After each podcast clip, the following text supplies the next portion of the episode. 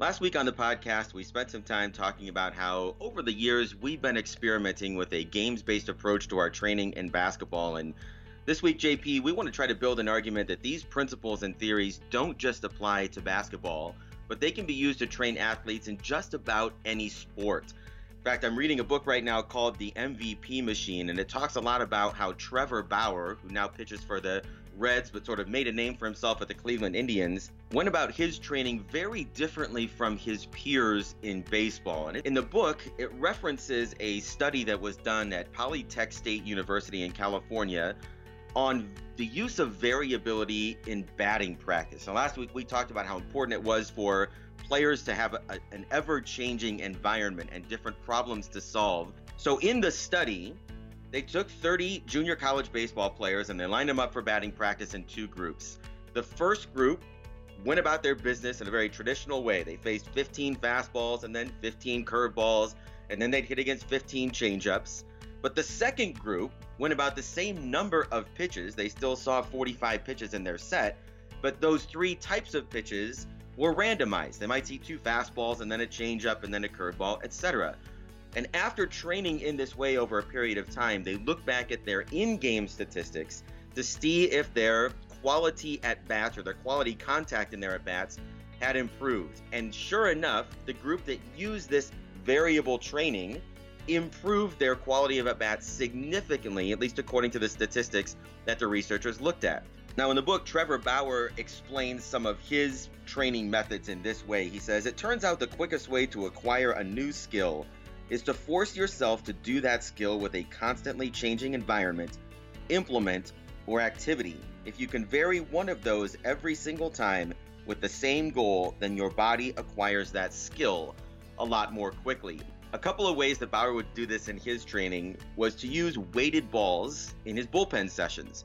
Instead of using the same baseball every time, it might weigh just a little bit more, just a little bit less. And his theory was that that engages your mind on how to find the feel for that pitch much more effectively than just doing the same thing over and over again. Now, this week we're going to have a conversation with Sean Myszka, who applies these same theories of variability and problem solving to training NFL players. You're listening to the Coaching Culture Podcast. I'm JP Nerbun alongside my co host Nate Sanderson. Every week in around 30 minutes, we're giving you strategies and tools for you to grow as a leader and build your culture. We know the reason why most teams struggle, and that is because they have a dysfunctional culture. This leaves coaches frustrated with entitled players, losing seasons, and toxic environments. And at Thrive on Challenge, we believe the silver bullet is a transformational culture we help coaches to create and sustain transformational cultures so they can strengthen relationships, raise standards, and inspire others to make an impact. Learn more about our workshops, retreats, and mentorship program, go to thriveonchallenge.com. You can also get the coaching notes PDFs for every coaching culture episode by subscribing to our weekly newsletter. You're listening to episode 129 Training NFL Players Using a Games Based Approach with our guest Sean Myszka. So, as we were preparing to do this games based approach podcast, we actually, I actually started some research around a year ago. And I was thinking, man, I know a lot of coaches out there in, in the basketball world and in soccer uh, and some of those other invasion sports that use a games based approach but I had never heard of someone using it in a sport like American football. And so I reached out to the Twitter world and I said, Does anybody know of anybody using games based approach to learning when it comes to football? And I got a resounding response from many people that I had to check out Sean Myszka. And so that's how Sean Myszka has come to the podcast today. Sean has served primarily as a performance advisor and movement skill acquisition coach for the NFL players since 2008, working with approximately 12 players each year. He has partnered with five NFL All Pro selections and 12 NFL Pro Bowl team members. Now let's get right into our conversation with Sean Myszka. So, Sean, one of the questions that I have for you early on right now is is I was reading one of your articles that you wrote about kind of your philosophies on what many coaches might uh, call a games based approach. I like that you call a constraints led approach. We'll talk about that more in a little bit. But you share the story of an NFL tight end, starting NFL tight end, who's also playing on the punt team. And due to some of the training practices that he was kind of going through that season on the punt team, he was kind of ineffective or not really prepared to, to be effective on, on the punt team because he maybe hadn't acquired the skill set needed to tackle, for instance. Can you kind of share a little bit more with our listeners that story of this this player? Because I think it does a really good job of illustrating sometimes the breakdown between what we're trying to teach our athletes within a practice session and then what actually ends up happening.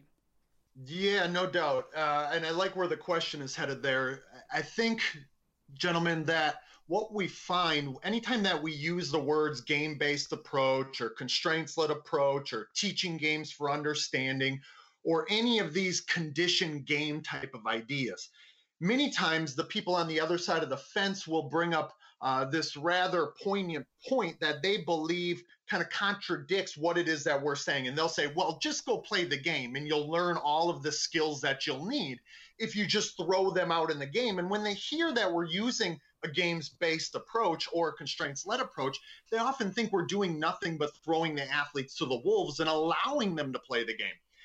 But really, what we're trying to do, or what we should do, is design learning environments that contain snippets of the game, that the environment looks, feels, behaves, and acts like the game will, that it has or contains problems which then present information, which then present affordances or opportunities to act. And so it allows us to maybe find where those players are weak, where they may have gaps within their skill set, much of like what you're talking about there, JP, with, with the tight end that I'm referring to. That oftentimes, obviously, for those in the basketball world or sports that exist outside of American football, many people think that if well if you're a football player you can just tackle and chase and catch and those types of things right? And when i say catch i mean catch another human being. But if you're an offensive skill player many times at least for the last number of years you haven't actually practiced many of those tasks. So the environment that you've been placed in if you just go play the game doesn't actually present those same problems right so many times, at least to last in the National Football League, you get thrown into doing certain things. And that's obviously, what this tight end, even though he was a, a, starting tight end in the league, he was still expected to be on both punt and kick cover teams, which again sounds um, somewhat. Um, maybe uh, I, I, don't want to use the the wrong words here in case anyone from that respective team are listening, but it, it it's just doesn't make a whole heck of a lot of sense, right? To put a person who's hired to catch a football and to block other human beings now to go chase someone down the field. But in any event, this was part of his roles and responsibilities. But when I look back at the film, because when we sat down at the end of the season, and this is a player who had been with me for a number of years, at the end of every year, players and I sit down, we break down each and every game that they that they played in, the problems that they found there, and then the gaps that they had in solving those respective problems.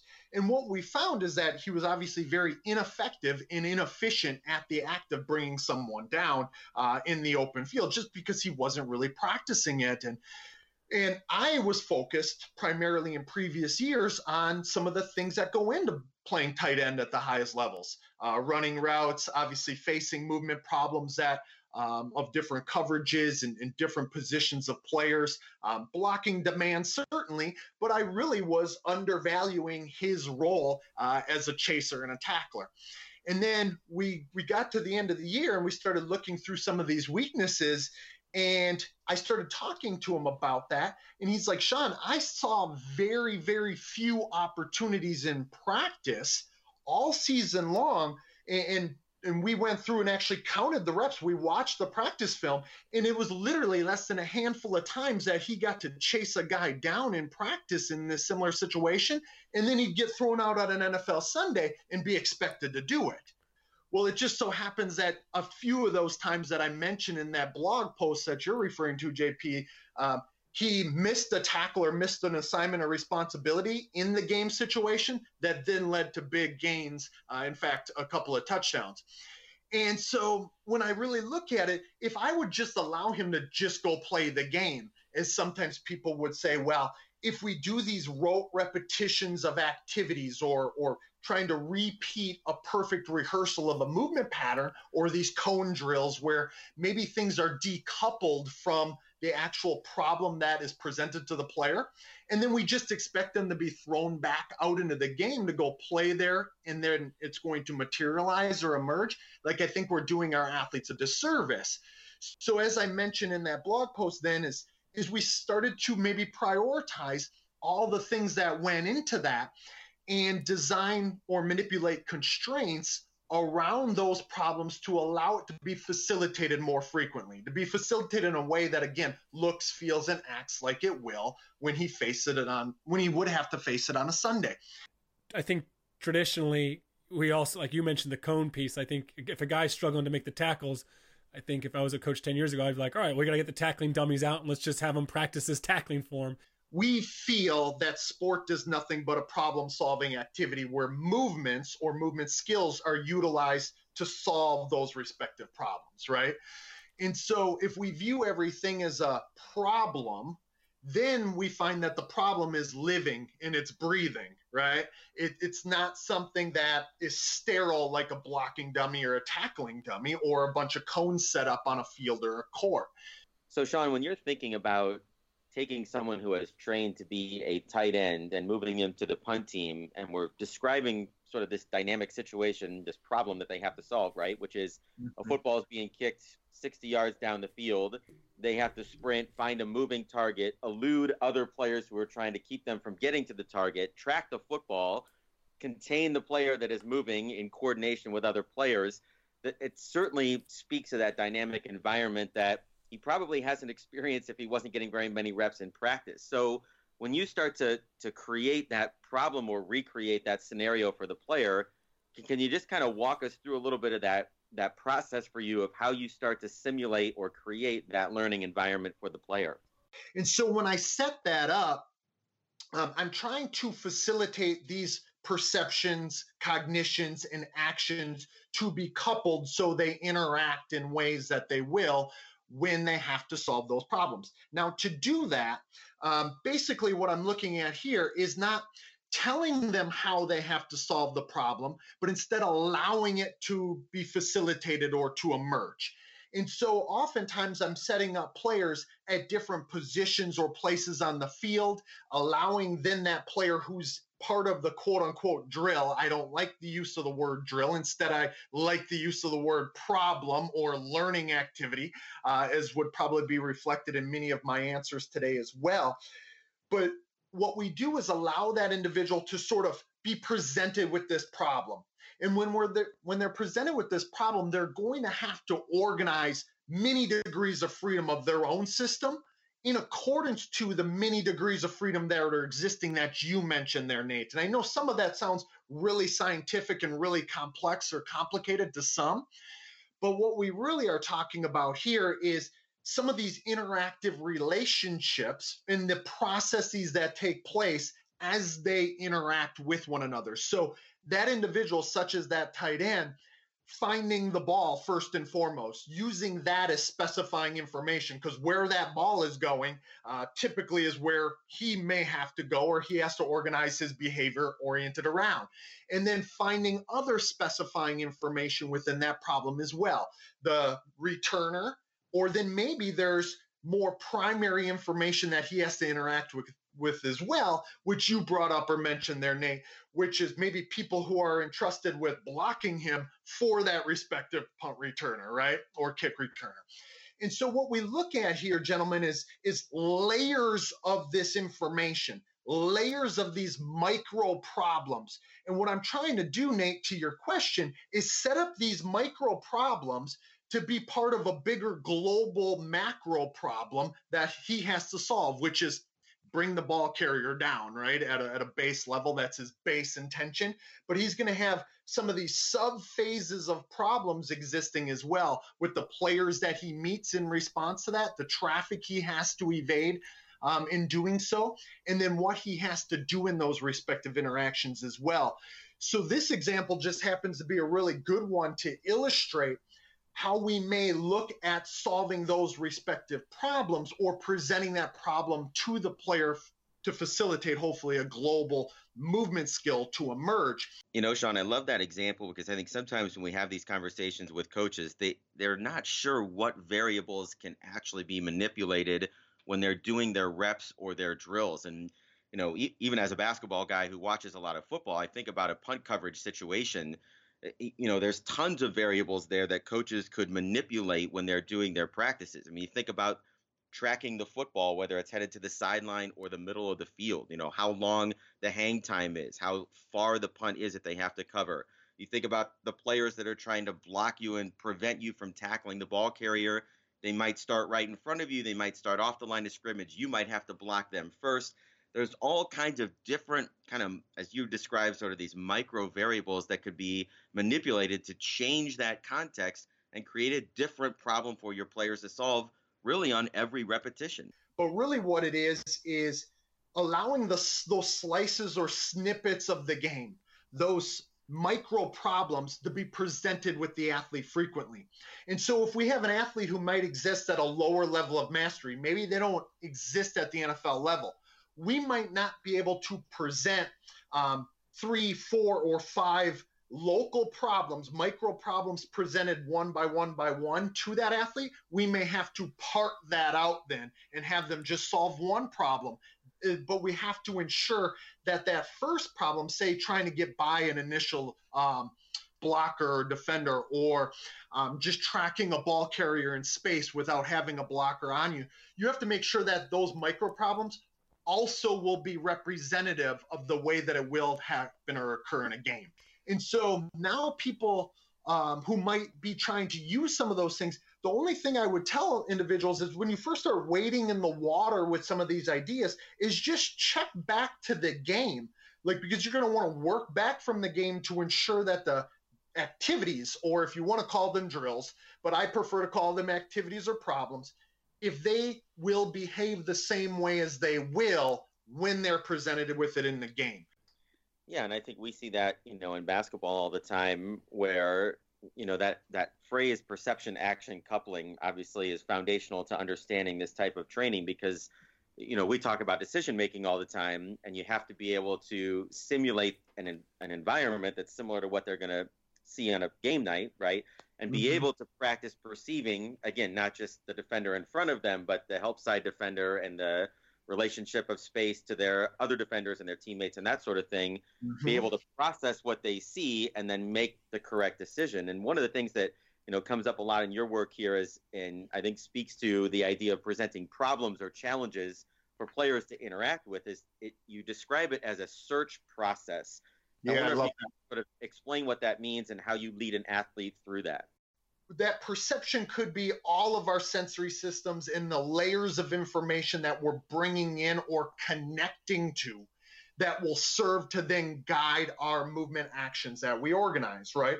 So this perception then becomes uh, the human movement system's way of maintaining purposeful contact with the peculiar problem it intends to solve.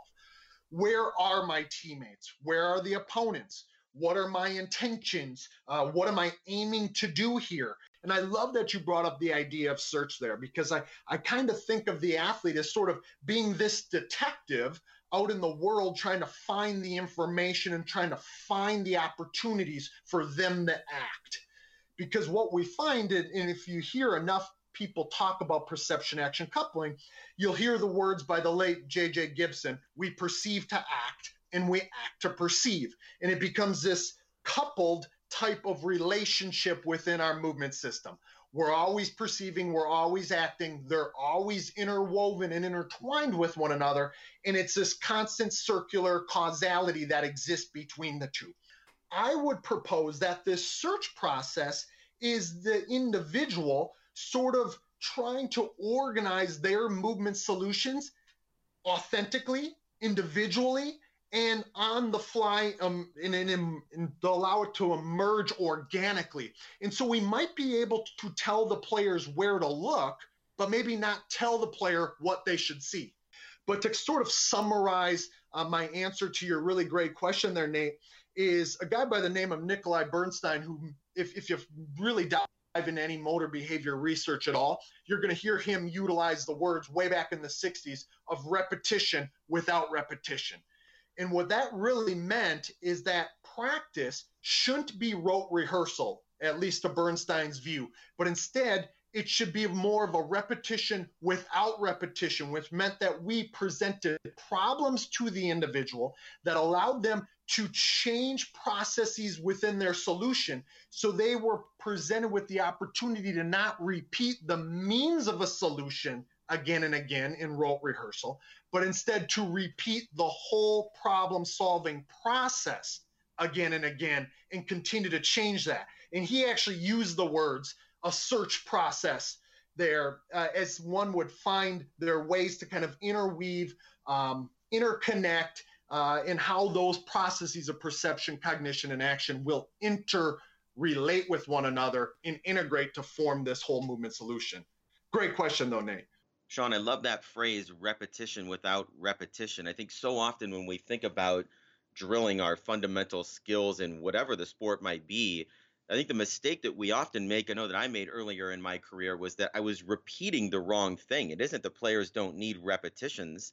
That's not what we're saying. What we're saying is that instead of isolating some of those skills apart from the game, in other words, just standing and playing catch without any defense present, for example, we want to get our repetitions in a game context. And I know in a lot of your writing, you give coaches some guidance as to how to start doing that if you haven't done something like that before. And you reference three areas of constraints manipulating the organism, task constraints, and environmental constraints. Now, the first one is is difficult for us to do. When you talk about the organism, you're talking about the human being, right? I, am not going to be able to sprinkle some pixie dust over my players and all of a sudden make them taller or faster or stronger instantly in a practice. Although I do believe that there are ways that you can do that. For example, we would manipulate our defenders by letting them use pool noodles to make their arms longer, try to swat passes away. Or uh, in basketball, for example, if we wanted to work on our transition defense, we couldn't make our players faster, but we would just say, you don't have to dribble the ball. You get a rebound, you can run with it until you get to the front court just to make them faster. So sometimes there are ways that you can manipulate that. But I know you wanted to talk about specifically task constraints and environmental constraints and how coaches can start to use those to shape their practices. And many times uh, we already do constrain the second one, which would be the task constraints. And those task constraints are essentially, like you said, rules of the game, maybe the size of the ball, maybe um, the size of the, the goal or the the actual response that we'd have because of the amount of opponents. And so all of a sudden, we have a lot of task constraints that are the easiest thing for us to manipulate.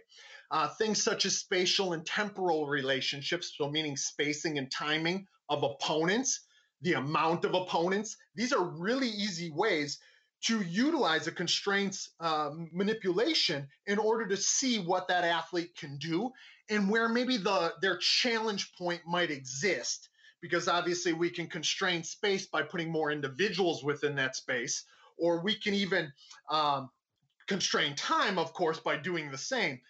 Just even changing positions of players to be more unpredictable or in places where maybe there's a little bit of messiness so we can utilize the Bernstein idea of repetition without repetition there where no two problems are really ever the same and we can manipulate task constraints to do exactly that so the easiest way to do it Nate is simply to change the where the opponent is how many opponents are there and what the opponents are aiming to do and then allowing that player to face that across a series of repetitions.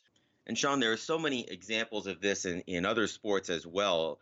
When you're talking about changing those constraints of space, you know, soccer players will will play small-sided games in a, a very constrained amount of space. You know, futsal, for example, where they're playing in alleys that are only 40 yards long instead of full field.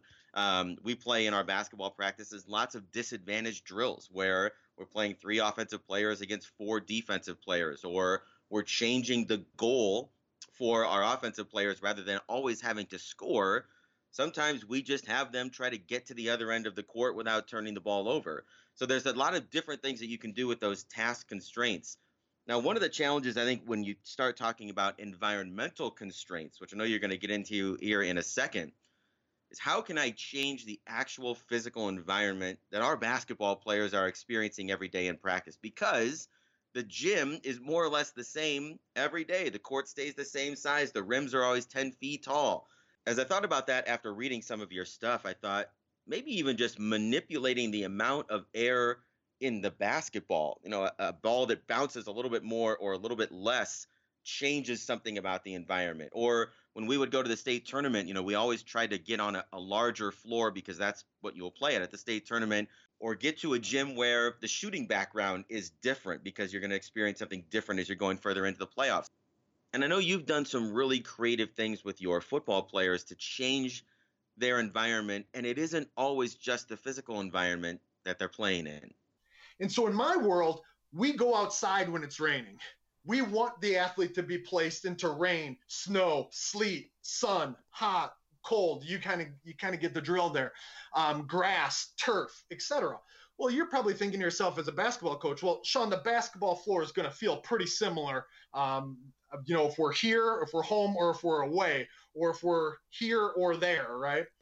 But oftentimes aspects of the environment must must go much further than that such as who's watching what are the intentions of that observer who's watching you know like if you're coaching a, a, a boys basketball team there's probably a pretty good chance that if a, a group of girls walks through the, the gym it's going to change the way that they solve those respective problems right like this isn't it doesn't take a rocket scientist to figure some of these things out right or maybe even if their parents are there, that will change the way that they go solve those problems or how they aim to act in those problems. You know, and I kind of stumbled on the importance of the environment. Uh, now, what would be three going on four years ago, I had a player who was an NFL quarterback who was returning from a very, very uh, career threatening type of injury. And he was getting ready to come off of injured reserve. And we had tested him, or I had tested him in our environment uh, across a number of different situations, a really wide variety of situations. And I was feeling very confident with his movement solutions. And I thought to myself, well, what more can I do here to test it? I, have used the environment uh, with different surfaces, field turf to grass. Um, this grass field to that grass field, uh, again, rain and, and, and uh, sunny and so on and so forth. And then all of a sudden it dawned on me that the last time that this player had been on an NFL football field, he was completely healthy and then he got injured in practice. And so the last time that he was on the field and his family watched him, he was the person that they had known him to be. But then over the course of the, the 12 months leading up to this moment that I'm speaking to, he wasn't quite the same, right? Like he had to adapt in certain ways in order to even play football again. And his, I realized that his family had never even seen him play um, since the injury.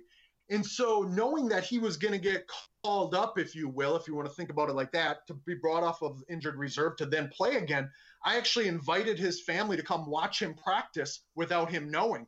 And all of a sudden, all those movement skills that I thought were really functional and stabilized – they all went to heck because he saw his family walk in and this whirlwind of emotions occurred and he had to get a, basically accustomed to dealing with those emotions because it didn't matter if he was accustomed to performing in front of 70,000 people. The seven people he cared about the most were now present watching him move for the first time since his injury.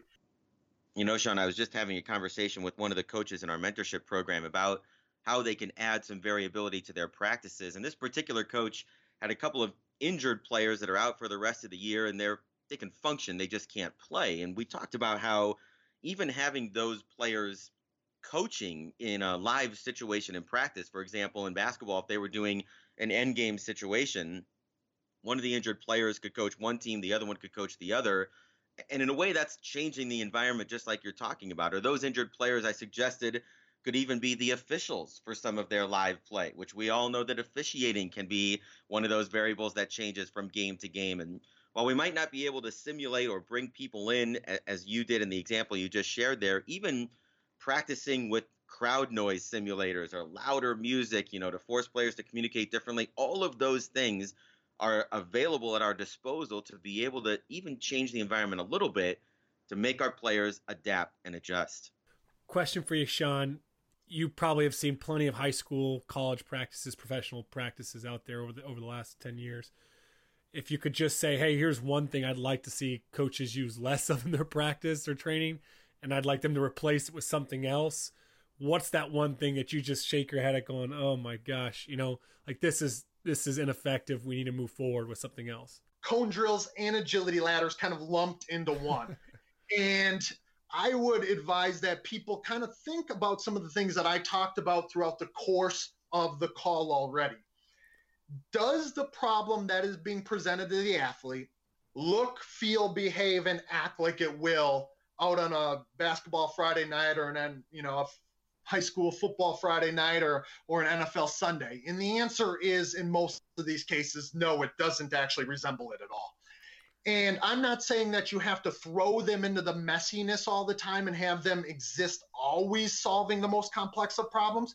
But what I am saying is that there has to be a problem for them to solve. There has to be information that's living and breathing for them to interact with. There has to be decisions that are unpredictable that should be made. And then they should have to, as an athlete, try to organize their actions to adapt in response to that which what is in, in front of them in that environment and in that task. Yeah, well, Sean, as we're kind of wrapping up, I, I love that uh, piece there. I, I think my one other big question, and this is one of the reasons we brought you here on the podcast because you know we don't really necessarily talk about you know skill development or skill acquisition very often here on the podcast, but is what it, it the impact is on the player, their experience. You know, for, what have you learned from working with players? I mean, are they enjoying? I mean, obviously you've got some they they they believe in it. You've got a uh, really impressive client uh, client base there, but you know, my experience, it really using this discovery process, searching process, using questions to help them kind of figure it out, it kind of engages them and improves th- that that experience. And they're they're if you're trying to develop a player led program, it it works in, in that sense too, just to, to to change your your your training practices. Yeah, and I, I think you bring up a really good point there, JP, because when I made the change to utilizing more of a games based, more of a constraints led approach, a more representative task design. I was sort of worried or concerned that players were going to abandon ship because they weren't used to feeling that uncomfortable all the time. And then what I realized once I started utilizing it and the players who bought in, and they didn't have to buy in that much because as soon as they face these problems, they're like, wait a minute, I know this feeling what I also realized, it allowed each individual to have more of an authentic, creative, uh, autonomous type of uh, responsibility and role within this partnership, right? It wasn't me dictating that these were the right ways to behave. It was like, listen, we're going to partner here together and we're going to just set up this problem. We're going to see how you solve it and we're going to determine what you may be able to do. But what are you feeling? What are you thinking? Would you like to feel or try later on? All right, that's it for our jam packed episode with Sean Myszka. If you want to connect with him, the easiest way he has recommended is by Twitter at Movement Miyagi. Um, also, he has his own brand, Emergent Movement. Uh, the website, I'm putting a link to that in the episode details this podcast and also the coaching notes which you can get at thriveonchallenge.com by subscribing there uh, you'll get the coaching notes every week for this podcast. Lastly, if you really want to learn more about this games based approach to coaching, uh, Nate is putting on a basketball workshop on April 4th in Chicago alongside Mark Cassio. On April 5th in Chicago, we will be doing a coaching culture workshop, which is open to you and your coaching staff. We'd love to see you there. Go to thriveonchallenge.com forward slash public dash workshop register today. Also, I'll drop a link in the episode details as well.